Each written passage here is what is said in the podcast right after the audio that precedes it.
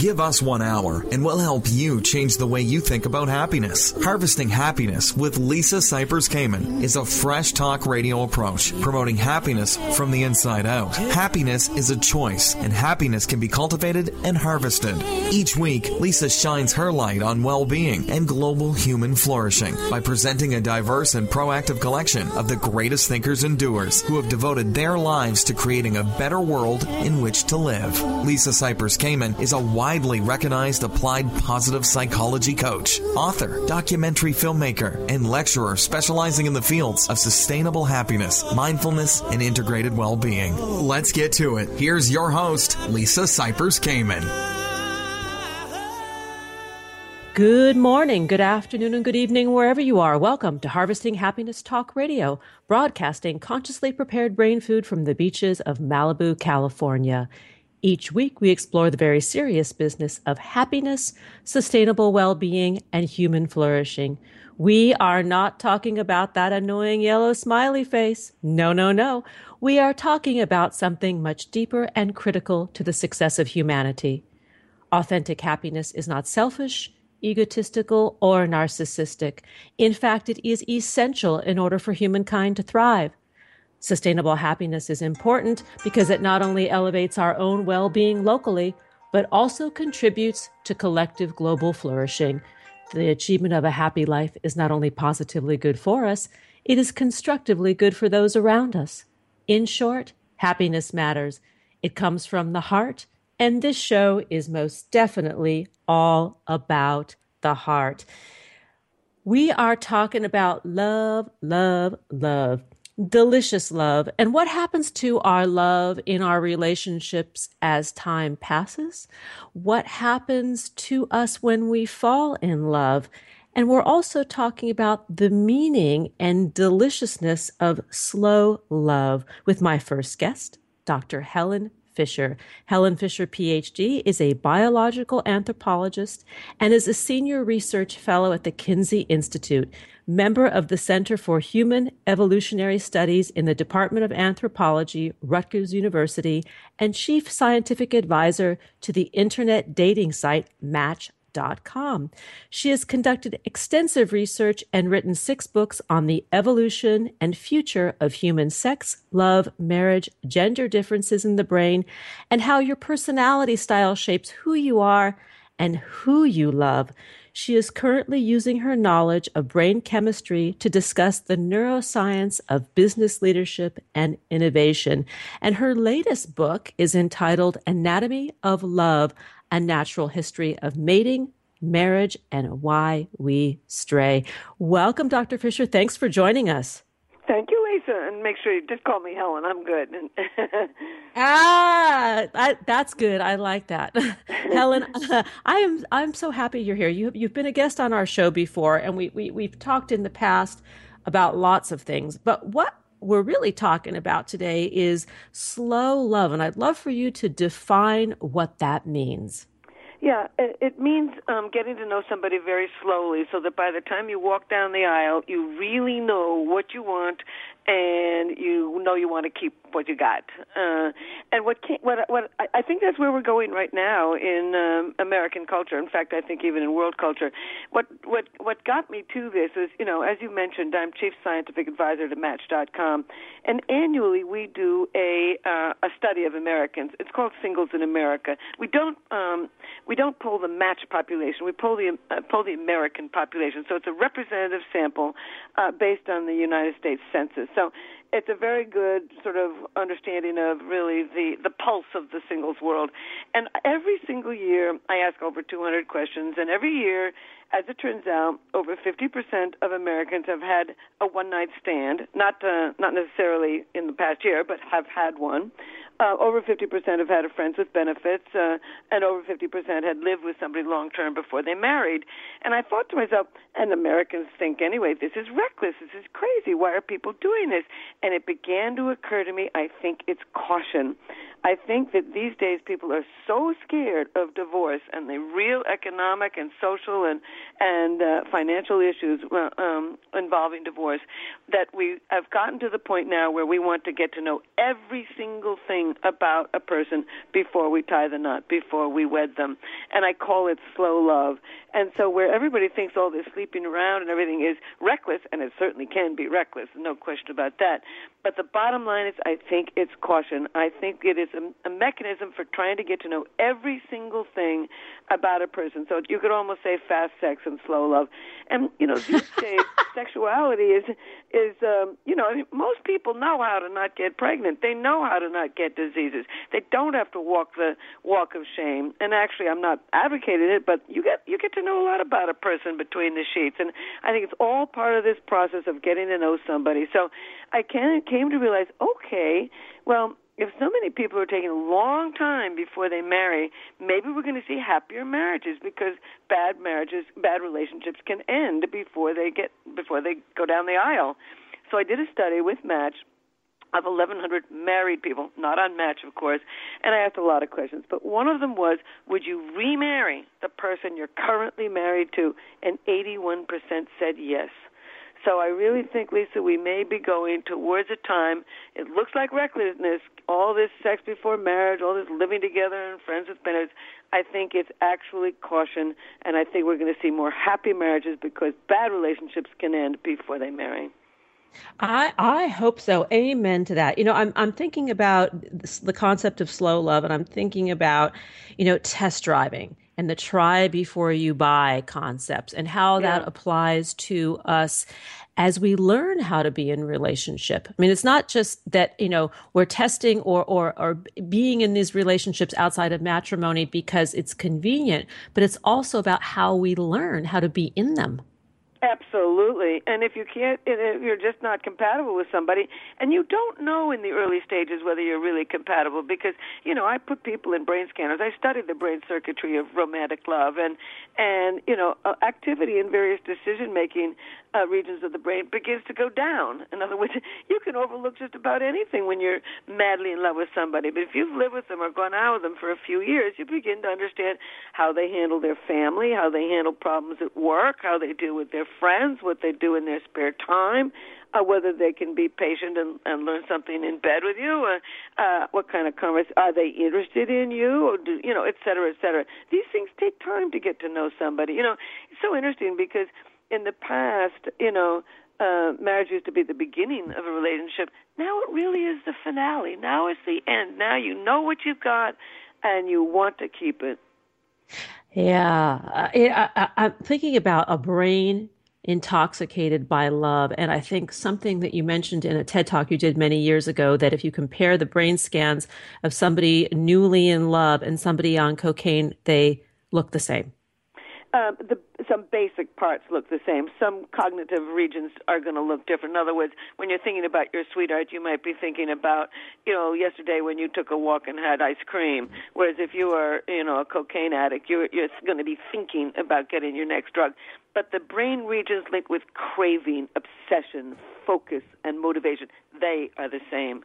They're both drives. I think, actually, I think they're both addictions. I, I mean, we know cocaine can be addiction, an addiction, but Uh, I think romantic love can be a very positive addiction, actually, uh, or uh, certainly a very negative one when things don't work out. Very negative people. You know, people don't kill themselves when they can't get any cocaine. They kill themselves when they can't get their sweetheart to love them.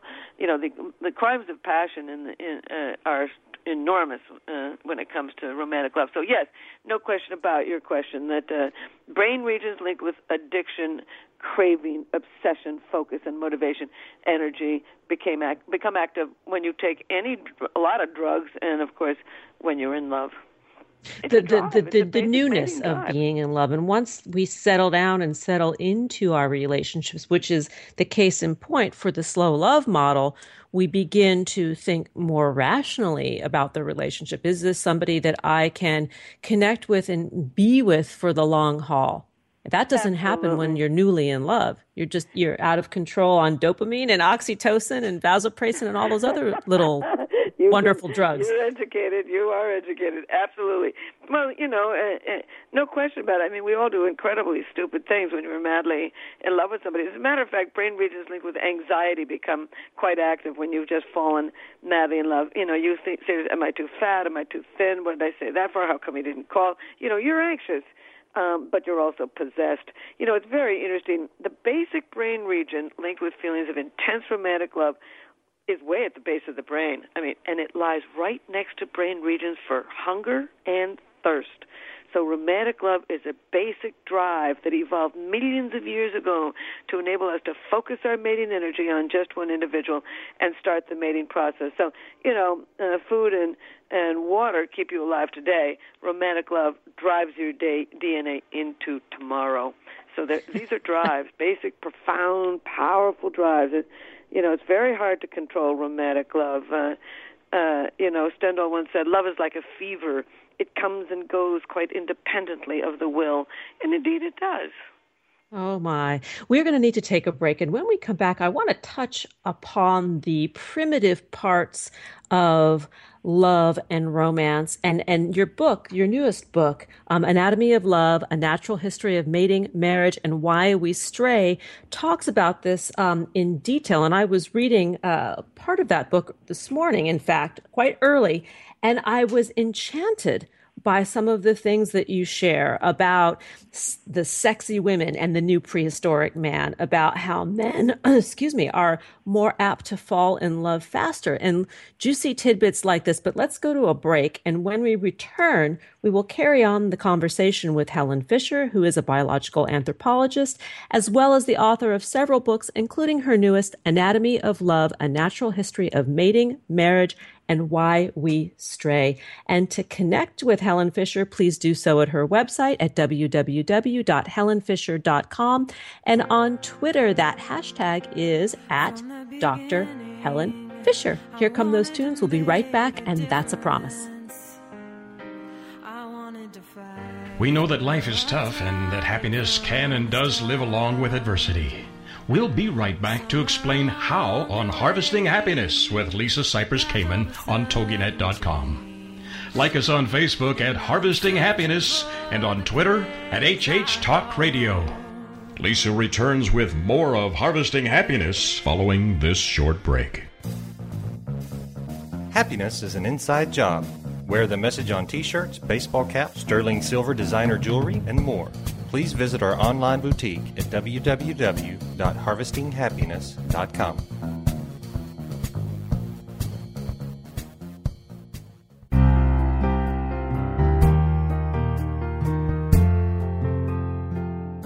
Are you or do you know a returning U S military man or woman in need of restoring joy in their lives? Did you know that our nonprofit, Harvesting Happiness for Heroes, offers stigma-free combat trauma and post-deployment reintegration programming? Check us out at w w w dot h h four heroes dot org. That's H H, the number four, and heroes dot org.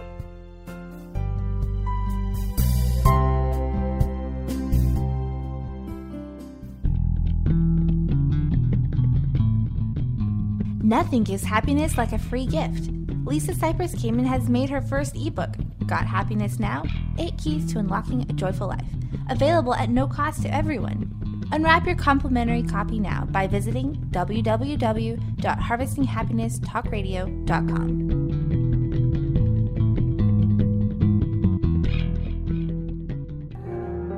Welcome back to Harvesting Happiness with Lisa Cypers Kamen on TogiNet, the show dedicated to promoting happiness, because happiness is a choice, and happiness can be cultivated and harvested. So let's get back to it. It's Harvesting Happiness on toginet dot com. And now back to your host, Lisa Cypers Kamen.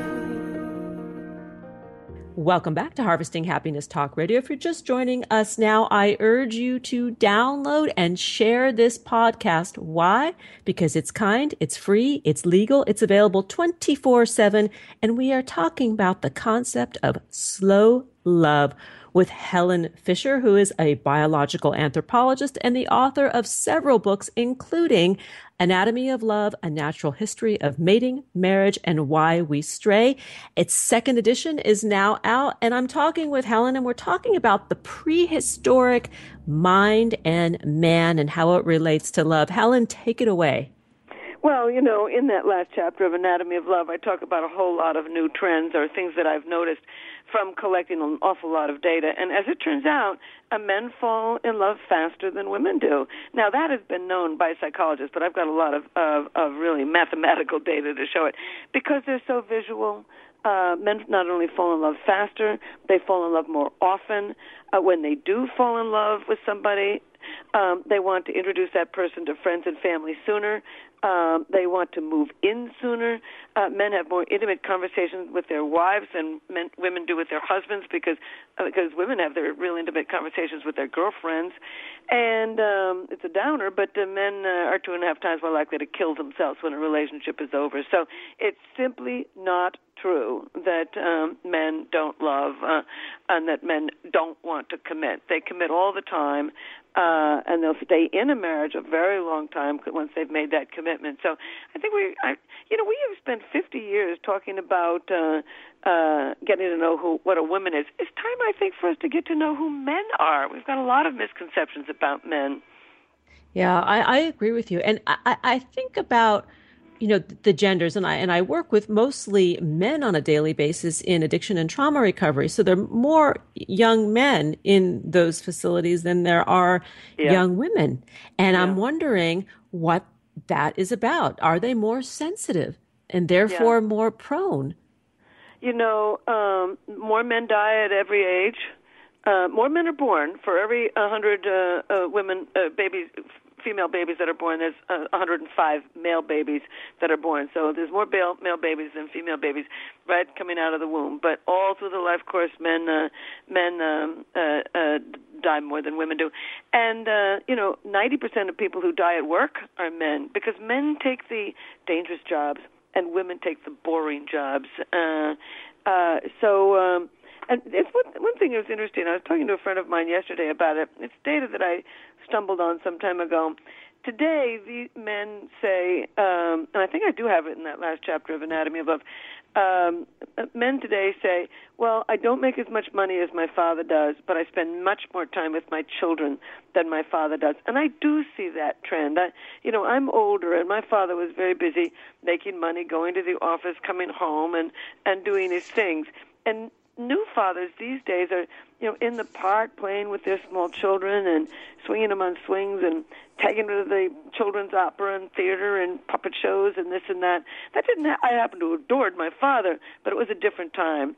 And along with the evolution of the double-income marriage, boy, that's the biggest trend we are seeing in the world today is women piling into the job market in cultures around the world. In fact, that's changing love more than um, than technology is. Everybody thinks technology is changing love. It's changing how we court. It's changing how we meet people, but it's not changing that basic brain circuitry for romance. So anyway, as women pile into the job market, um, you're seeing the rise of the double-income family, thank God, and because that's the way it was for millions of years for, on the, you know, grasslands of Africa. And along with that, I, women's roles are changing, and men's roles are changing, and men are having expanded roles as women have. You know, let's talk a little bit about going back, you know, hundreds if not thousands of years to hunter-gatherer societies and the equality that existed in those environments that yeah. were eclipsed in the Industrial Revolution and beyond, because it did change women's roles in society. Exactly right. And, uh, I mean, for millions of years, we, we traveled in these little hunting and gathering groups. Women commuted to work in the morning to gather their fruits and vegetables. They came home with sixty to eighty percent of the evening meal. The double-income family was the rule. And women were regarded as just as economically and socially and sexually powerful as men. Then we began to settle down on the farm about ten thousand years ago, and that really changed the relationship. Men's roles began to, they, you know, they were the ones that um, move the rocks, plow the, uh, you know, cut down the trees, plow the land, and bring the, the produce up to local, mar- local markets and come home with the equivalent of money. And you see in agrarian societies around the world a beginning of a shift Uh, to patriarchy, to men becoming more powerful economically than women. Um, and but then with the beginning of the Industrial Revolution, both men and women began to leave the farm for factory work. With the big, after nineteen twenty, actually, was the real uh, change in the business community. More and more women were being pulled into the modern business world to be stenographers and typists, et cetera, and we began to move forward to the kinds of partnerships that we had for millions of years, this double-income family. So I, uh, I'm very positive about that. I think it enables society to to enjoy the talents of women, for heaven's sakes, and, and it enables men to expand their roles. And then you, in your book, you say something very interesting about, I think it was the, in the fifties when um, it was all about being a good little housewife. The women were put back in the home. Yeah. And out of the workplace, except in the boring jobs, as you mentioned, yeah. and what, what that did to society and our relationships and breeding a generation or two, perhaps, of very unhappy women in their partnerships. Yeah, it's so interesting. And, you know, divorce was very low. And I just read something a couple of weeks ago from a very fine um, sociologist that um, domestic violence was um, thirty percent higher in the nineteen fifties than it is today. And it's probably because, uh, number one, people couldn't uh, uh, divorce, and if women did, a woman did walk out on a on a marriage, she didn't have any job, she didn't have the enough education to support her children, uh, uh, et, et cetera. And, and these days, bad relationships can end, giving room for both men and women to make the kinds of partnerships that they that they really want. Now, I'm not suggesting that everybody divorces. There's people who have very good marriages. You know, one thing that's interesting, Lisa, I really like to say this. We put a group of uh, fifteen people who were in love long-term. They were all married an average of twenty-one years. They were all in their fifties and sixties, and every one of them said that to us in the lab that they were madly in love with their husband or wife, not just loving, but in love. And we have stumbled on what the brain says about happiness, and I know your program is all about that. Psychologists are going to tell you a million things to make, to do to keep a happy relationship. They're probably all correct, but this is what the brain says. So among these people in the long-term happy relationship, and also we did something like this in, in China as well, so we got two pieces of data, that three brain regions become active in long-term happy partnerships. A brain region linked with empathy, a brain region linked with controlling your own emotions, and a brain region linked with what we call positive illusions, the ability to overlook what you don't like about somebody and focus on what you do, uh, or what you do like about them. So we know that it is possible now, we've proven it in the brain, to remain in love with somebody long-term. Got to pick the right person, for openers. Uh, yeah, that and, does know, help. and, and yeah, and but to keep it going, there's a lot of things to keep it going, but uh, among them, empathy, controlling your own emotions, and overlooking the negative and focusing on the positive. I think what you just said, that the third one is the, the secret sauce that is missing from a lot of the discussions about what can keep us in love with our mates. You know, overlooking, um, it doesn't mean that you're sweeping it under the rug and you don't know that it's there. It's basically making a, a, a qualitative and a quantitative assessment that this person is worth having in our lives above and beyond the frailties or the weaknesses in this other area. Exactly. And let me give you an example just from my own personal life. For eighteen years, I went out with a, with, with a man. We broke up a couple years ago. We're very good friends. I went out with him last night. Uh, but we're just good friends these days. Anyway, he's very slow. He walks slowly. He talks slowly. He, he, he's, he's very slow. But when we go to a museum, he will look at a picture very carefully and then we go out for dinner, and we have this wonderful conversation about what we saw, what it means. We'll go to the movies or to the theater or even to the opera, and, uh, and you know, he absorbs it slowly, but he absorbs it deeply. And so, you know, all these times when he's so slow, oh, Lord, and I say to myself, Helen, you know, he's slow now walking down the street. But just, you know, he's read me uh, almost all of Shakespeare. He's got that kind of patience. And so I would say to myself, literally, okay, he's slow now, or it's going to take us an hour walking to this with the, to this place in the rain. But um, when we get here, he will be so interesting in, in what he's absorbed about the museum or the movie or whatever. So, yeah, you've got to practice it. You've got to say, you know, is it worth my getting mad because he eats too fast? It's not worth it. No, it's not worth it. At the end of the day, if what we're seeking is somebody to snuggle with and put our heads down on the pillow together and drift off to sleep, you know, Absolutely. if, you know, as, as long as we possibly can together. No, that's not what we're, we, that's not what we're after, is pointing out the bad. We want yeah. to, uh, you know, activate the am- empathy gland is what I like to call it. And I don't think there's really well an empathy done. gland, but metaphorically speaking. Uh, well, no, it's accurate. I mean, uh, I mean, we've proven it in the brain. The brain regions for empathy become more active. Yeah.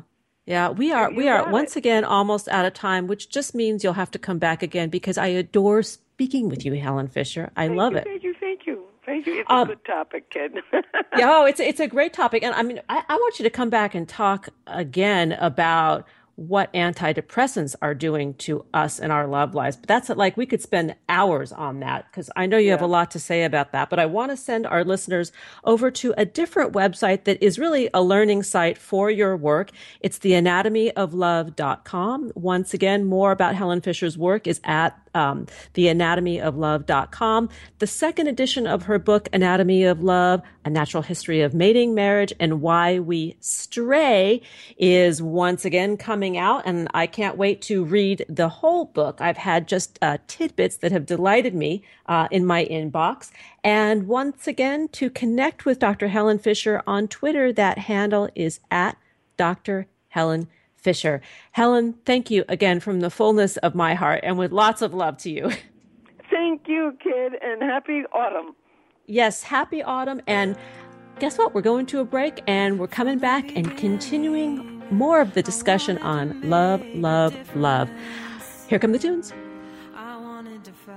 We know that life is tough and that happiness can and does live along with adversity. We'll be right back to explain how on Harvesting Happiness with Lisa Cypers Kamen on toginet dot com. Like us on Facebook at Harvesting Happiness and on Twitter at H H Talk Radio. Lisa returns with more of Harvesting Happiness following this short break. Nothing gives happiness like a free gift. Lisa Cypers Kamen has made her first ebook, Got Happiness Now? Eight Keys to Unlocking a Joyful Life, available at no cost to everyone. Unwrap your complimentary copy now by visiting w w w dot harvesting happiness talk radio dot com.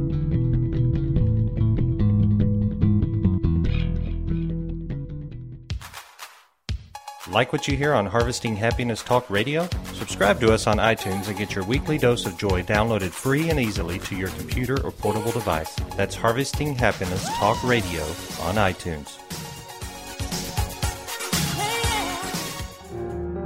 Welcome back to Harvesting Happiness with Lisa Cypers Kamen on TogiNet, the show dedicated to promoting happiness, because happiness is a choice, and happiness can be cultivated and harvested. So let's get back to it. It's Harvesting Happiness on toginet dot com. And now back to your host, Lisa Cypers Kamen. Welcome back to Harvesting Happiness Talk Radio. We are carrying on the discussion about love. And indeed, love is what makes the world go round, and it is what really inspires me in the work that I get to do every day. And I know with my guests as well. My next guest is Doctor Cheryl Fraser. She is a Fulbright Fellowship award-winning psychologist and sex therapist who combines academic credibility, humor, and straight talk to provide expertise for all manner of modern media. As a columnist for Mindful and Best Health magazine, she explores love, sex, relationships, meditation, and the human experience. Doctor Fraser has created the Become Passion Home Study Series and the Awakened Lover Weekend Intensive Boot Camp for couples. She has a private practice in sex and couples therapy. And in addition, Cheryl's approach to life and to helping others is based in her practice of meditation and Buddhism, which she has studied for more than twenty-five years. She's working on a book about mindful sexuality, and I can't wait to talk with her. Welcome, Doctor Cheryl Fraser. Oh, thanks so much, Lisa. It's great to be here. Oh, it's great to have you. Let's talk about what mindful loving is and mindful sexuality. Yeah, and uh, mindful's become such a buzzword now, I think it's almost lost some meaning. So I just want to remind us all that what it actually means is to be really, really present and really experiencing what's really happening. That may sound obvious, but it's not at all. Usually we're uh, a bit of ahead of ourselves or behind ourselves. I mean, imagine playing with your niece or something. You're playing whatever you're playing with her. Uh, but are you really there? Are you really playing with your niece, or are you off thinking of other things at the same time? Now, in our love relationships and our sexuality, are we really there? Are we really experiencing this kiss? Maybe the way we did when we were fifteen or sixteen, you know, making out for three hours where we weren't going to go below the chin for whatever good reasons that was. And all of our attention and all of our sensuality and all of our pleasure was deeply focused and concentrated on our lips and our tongues and that person. That's a little hint of how we used to maybe be mindfully sensual, and how many, many of us have, have, have forgotten that, and we kind of go through the motions in our love life, our romantic life, and in our sexuality life. You, you make a very good point in that for many of us who have been in relationships for many years, long periods of time, and we go through the day-to-day, and we are all challenged with stresses and the trials and tribulations of raising children, of of earning a living, of keeping a home, of uh, being connected to our families. We easily can tend to lose that mindful approach to our love and our lovemaking. Yes, and it's a matter of, can we actually slow down and show up? And the beautiful thing there is, if I'm incredibly present in, in a friendship conversation, and certainly in a conversation or, or touching or engaging in sensuality with a lover, it is very fresh, it's very new, and it's very, very intense. So we can... Uh, with applying mindfulness and approach to really being present and calming our mind down and brightening our senses up, we can uh, experience whatever's happening much more deeply with our five senses, you know, much more alight. So in essence, I often share with people that it's a bit like being able to fall in love over and over and over again with the same person. And and how do we do that? What are some strategies that we can put into play that help us view our partners and our lovers as um, from that new, fresh perspective or, or lens on a more regular basis? Well, some of them may sound a bit funny, but I challenge people to try them out anyway. Um, one thing is to ask really big open-ended questions. Go out for dinner or tea or whatever and ask each other big questions like, you know, if you won three million dollars today, what would you really, really want to do with it? Or if you had a year to live and you knew you were going to live entirely healthy until three hundred sixty-four days from now, what would be your top priorities? Or even if you were going to come back in time as a historical figure and live your life, what would you do? Now, those may sound a little bit silly, but what they do is they actually let you learn something new about your partner. And you may have been sleeping next to that person for twenty-six years. And Uh, you don't know them very much at all.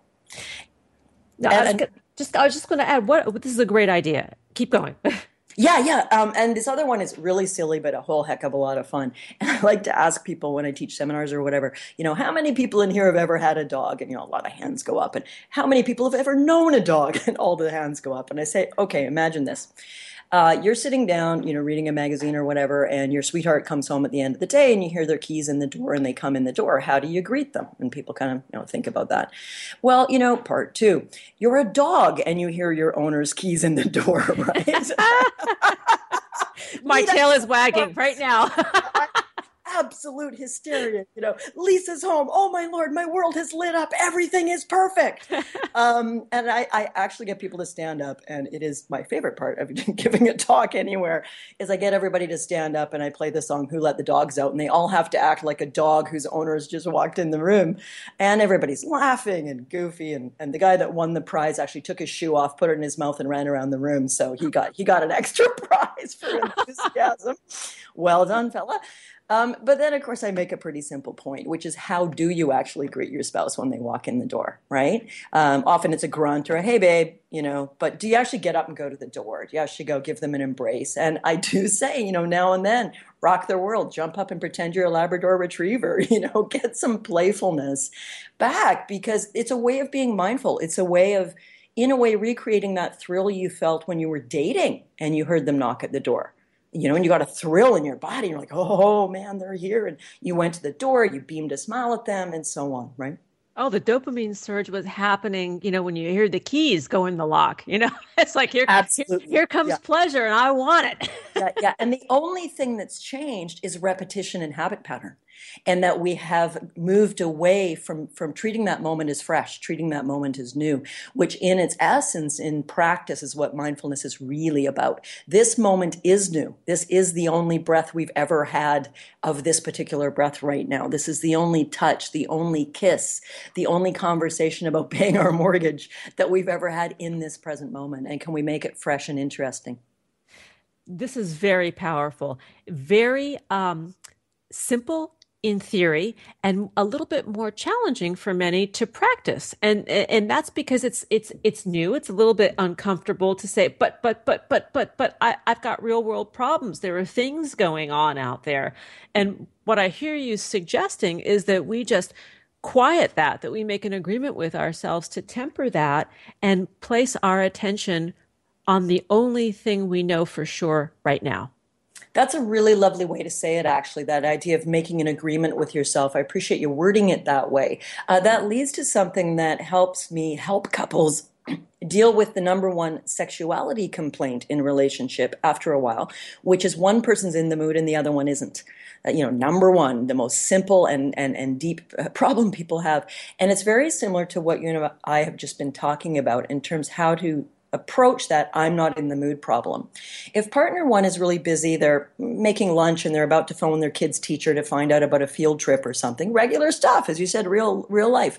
And partner comes up in an amorous mood and kind of gives an embrace from behind and kisses you on the back of the neck and says, hey, you know, you want to get frisky? Very often, the first partner says, no, I'm not in the mood. And everything comes to a screeching halt there, along with, you know, concomitant problems like rejection and feeling pressured and all that stuff. But it's because the person isn't able in that moment to make an agreement with yourself, to use your language, to say, well, right now I'm not turned on at all. I'm making lunch and thinking about the kid's teacher. But can I make an agreement with myself to pause and say, uh, not right now, babe, but give me a few minutes. And then work with your own mind with mindfulness and to finish making lunch. And if you're stressed and you're in your head and you're just not in your body, you're not feeling at all connected to your sensuality, you can take a little bit of time to transition. Maybe even go have a bath or a shower or make a date for later uh, that evening.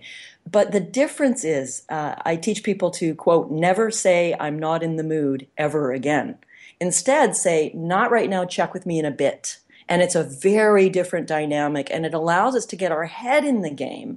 And often, if people will get their head in the game, or frankly, if I could be a little bit more explicit, ask their partner to turn them on. Say, well, I'm not really in the mood, but go for it. Get to work. See what you can do to get my body woken up. You know, that, that's my favorite answer. It's I'm, not, I'm not I'm not really open for business, but, you know, try me. See what you can do, baby. See what you can do. Exactly. This works in either direction in any, you know, heterosexual, bisexual, gay relationship, doesn't matter. It's, you know, well, I'm not really there, but see what you can do. Can you start the engines, right? So the head may still be worrying and thinking and, and absorbed in, in minutia. But if the partner's willing, the friskier partner in that moment is willing to say, okay, I'll put a little effort in here. Often the body will relax, start to become aroused. The mind can calm down and get in the game. And this is a huge, huge problem that can be resolved with a little bit of dedication and a willingness to take this different approach. you know, and, and talk about, you know, these long-term relationships that many of us have, and how um, interests may not be parallel at all times. I think you hit on something really important about that, that art of seduction. Yes, very much so. And again, what does it take to uh, invest in the art of seduction? We do it naturally when we're dating. It takes mindfulness. It takes paying attention, thinking about when I can see you this week, what I'm going to do to impress you, what I'm going to wear, you know, all that stuff we did when we did. We know how to do this is the point. We know how to do we this. We know how to do it. It's embedded. We're going to need to take a break. And when we come back, I want to talk more about love, sexuality, the art of seduction, mindful loving. To learn more about Doctor Cheryl Fraser, please visit her website, w w w dot dr cheryl fraser dot com. On Facebook, that page is Doctor Cheryl Fraser with a hyphen between each word.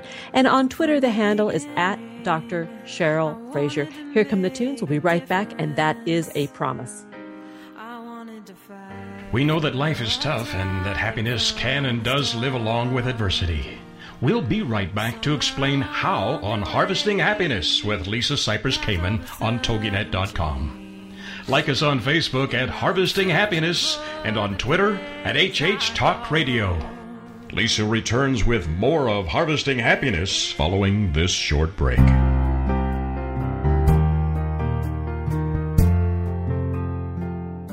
Are you or do you know a returning U S military man or woman in need of restoring joy in their lives? Did you know that our nonprofit, Harvesting Happiness for Heroes, offers stigma-free combat trauma and post-deployment reintegration programming? Check us out at w w w dot h h four heroes dot org. That's H H, the number four, and heroes dot org.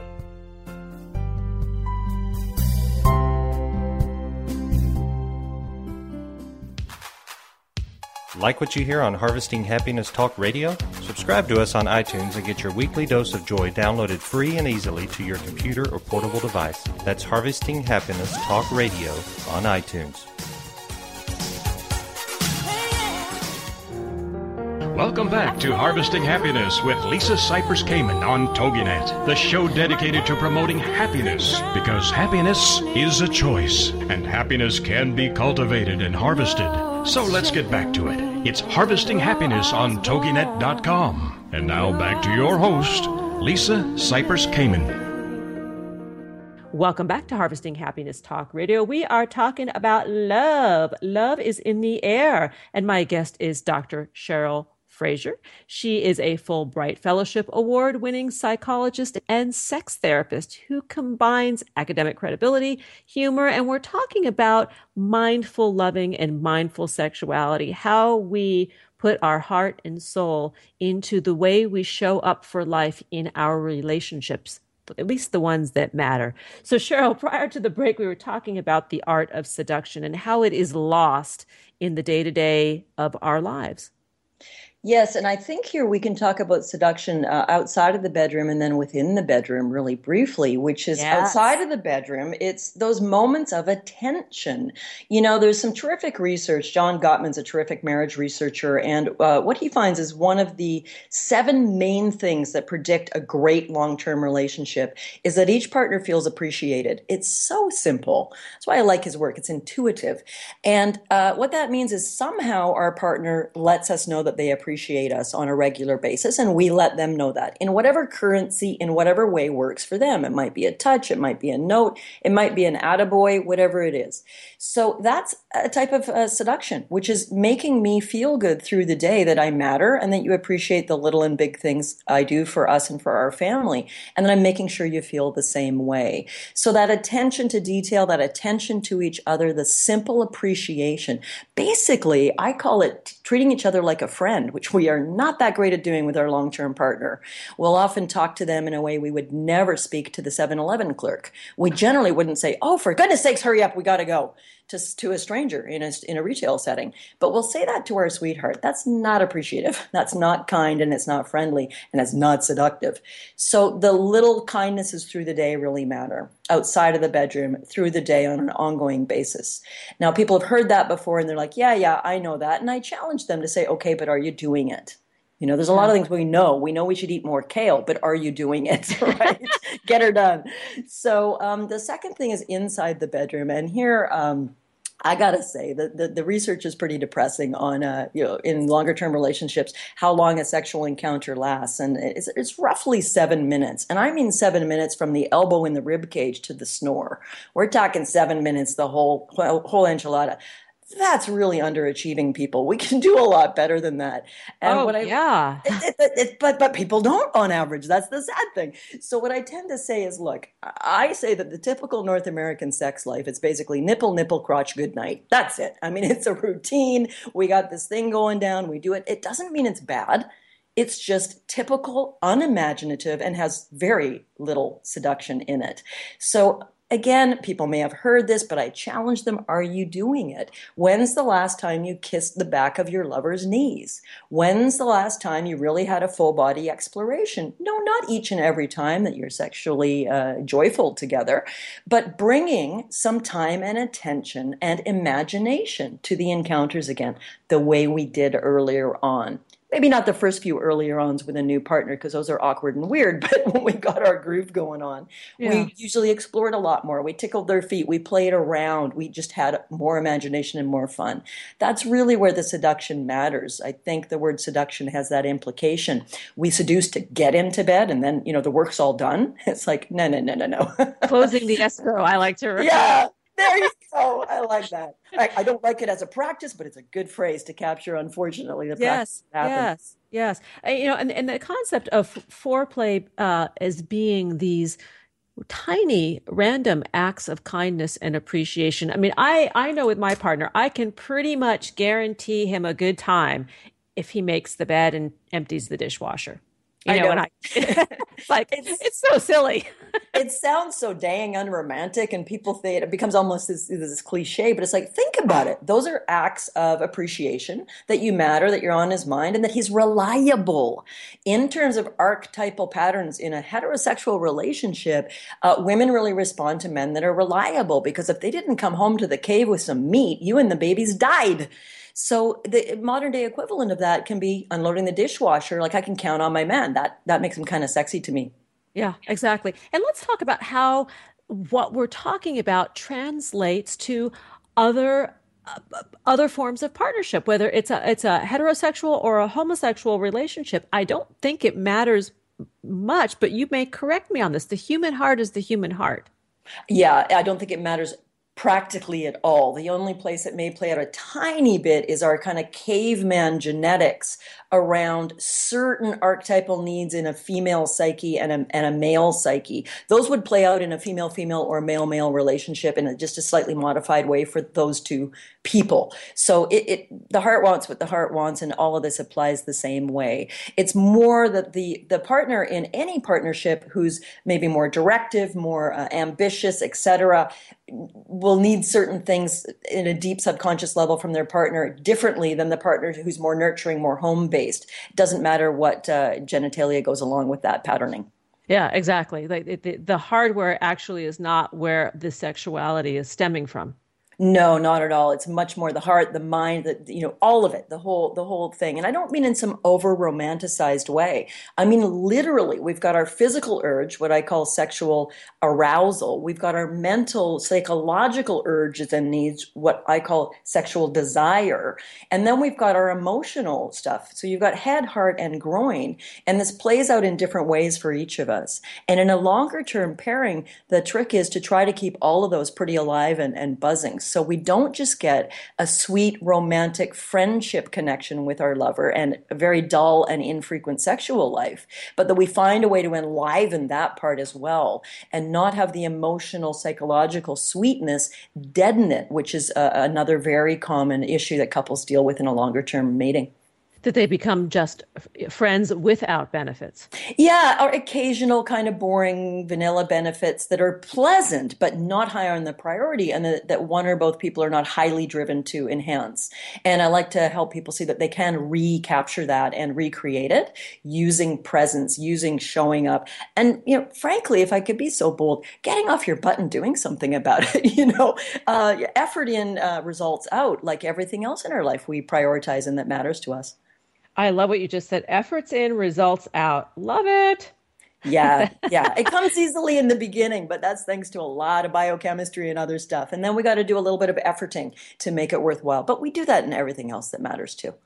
Well, when you look at anything that we want to achieve in life, it requires some level of practice or training in order to reach mastery. And th- being in a relationship and being in a successful um, sexual relationship is the same.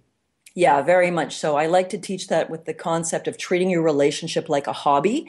So we don't have to work on our relationship, which is like one of the most off-putting phrases in the English language to most of us. But the idea is with a hobby, think about what a hobby means. It means we take time for it. We do it because we wish to. We don't have to. We prioritize it, et cetera, et cetera. And we learn. We study a little bit. We consult a pro. We figure out how to do it differently to grow the best roses on the block or whatever. And if we can bring that mentality to our love relationship, we're cultivating it as a hobby, not as a, something we've got to work on. It, yeah. gives us, it gives a different approach, and it really can uh, really reframe it for people, that they start thinking, okay, this week, where are we going to block out time for ourselves romantically, sexually, just to go be together um, and, and make it a fun thing we look forward to instead of something we feel we're neglecting and we feel badly about. I think there's something else that we should point out that happens when we do a hobby, that anything that we're passionate about hobby-wise, we, we find ourselves in that flow state where we lose track of time and space, and we're just enraptured by what we're doing. And beautiful. That is, I mean, sexuality at its peak, I think, when we're talking about happiness and sexuality with our partner, that is what I think you're you're, you're getting at. Yeah, that flow state is a beautiful way to describe the state of mindful loving or mindful sexuality, where everything else settles away. It it goes into the background, and we're really in flow with what's happening now, laughing over dinner with you, making love with you, walking on the beach with the dogs, but we're there, we're present. Yes. That's another definition for that flow state, and it, it captures it really beautifully. Yeah, and that there no other space exists in that moment because there's no other, no nowhere else to be. Yes, and nothing matters more than this, which means we fully inhabit it. It's more sparkling, it's more bright, the colors are brighter, and I'm being literal here. When we're more mindful and in touch with the present moment, our senses are brighter. We really taste the food instead of tasting it while we gab about something else. And that in love and sexuality and in paying attention to our beloved profoundly light things up. We are nearly out of time, and I want to give our listeners uh, some information where to reach out and connect with you. You've got several courses and offerings on your website at w w w dot drcheryl fraser dot com. Um, and there's a cute little thing on Cheryl's website where you can get love bites, and that's B Y T E S, and, and get uh, updates from her and words of wisdom from her. Um, your programs, you've got the Awakened Lover, Become Passion. You've got the Love School, that is something that is, is happening about now or will be happening. And your book, right, on mindful sexuality, which is going to be coming out in twenty seventeen. Yes, that's the plan, and uh, lots of great stuff debuting in twenty seventeen, including an online program that'll be Love School that couples can do from home, uh, live with me, and uh, and really bring this work into their relationship and their lives, because that's what matters, is that we actually apply it. I mean, blah, blah, blah. We're giving some great ideas here, but I want people to apply them and really discover for themselves how to fall in love over and over with the same person. Wonderful. Once again, the website is w w w dot dr cheryl fraser dot com. On Facebook, Doctor Cheryl Fraser with a hyphen between the words. And on Twitter, that handle is at Doctor Cheryl Fraser. Thank you for being with us, Cheryl. I want to share a few words before we part. Happiness is not a destination. It cannot be bought, sold, or traded. Happiness will never invite you to the party. It simply comes down to a choice to show up each and every day in the world with passion, purpose, place, and meaning. This is Lisa Cypers Kamen, thanking you for joining us today. And on behalf of my guests, we wish you kind thoughts, kinder words, and the kindest of actions. Until next time, remember, happiness is an inside job. Happiness is your inside job. Harvesting Happiness Talk Radio is produced in collaboration with TogiNet and K B U U and is available on P R X, the Public Radio Exchange. Go out and rock your day. Thanks for joining us on Harvesting Happiness Talk Radio with Lisa Cypers Kamen. Join us each and every Wednesday for a brand new broadcast and continue to harvest your own happiness anytime from the comfort of wherever you are, with hundreds of free downloadable podcasts from our libraries on iTunes and SoundCloud. To learn more about Lisa's global practice as an applied positive psychology coach specializing in lifestyle management as well as addiction and trauma recovery services, please visit harvesting happiness dot com. Spread more joy by liking us on Facebook at Harvesting Happiness, following Lisa on Twitter at Lisa Kamen, and tweeting us with the hashtag Harvesting Happiness.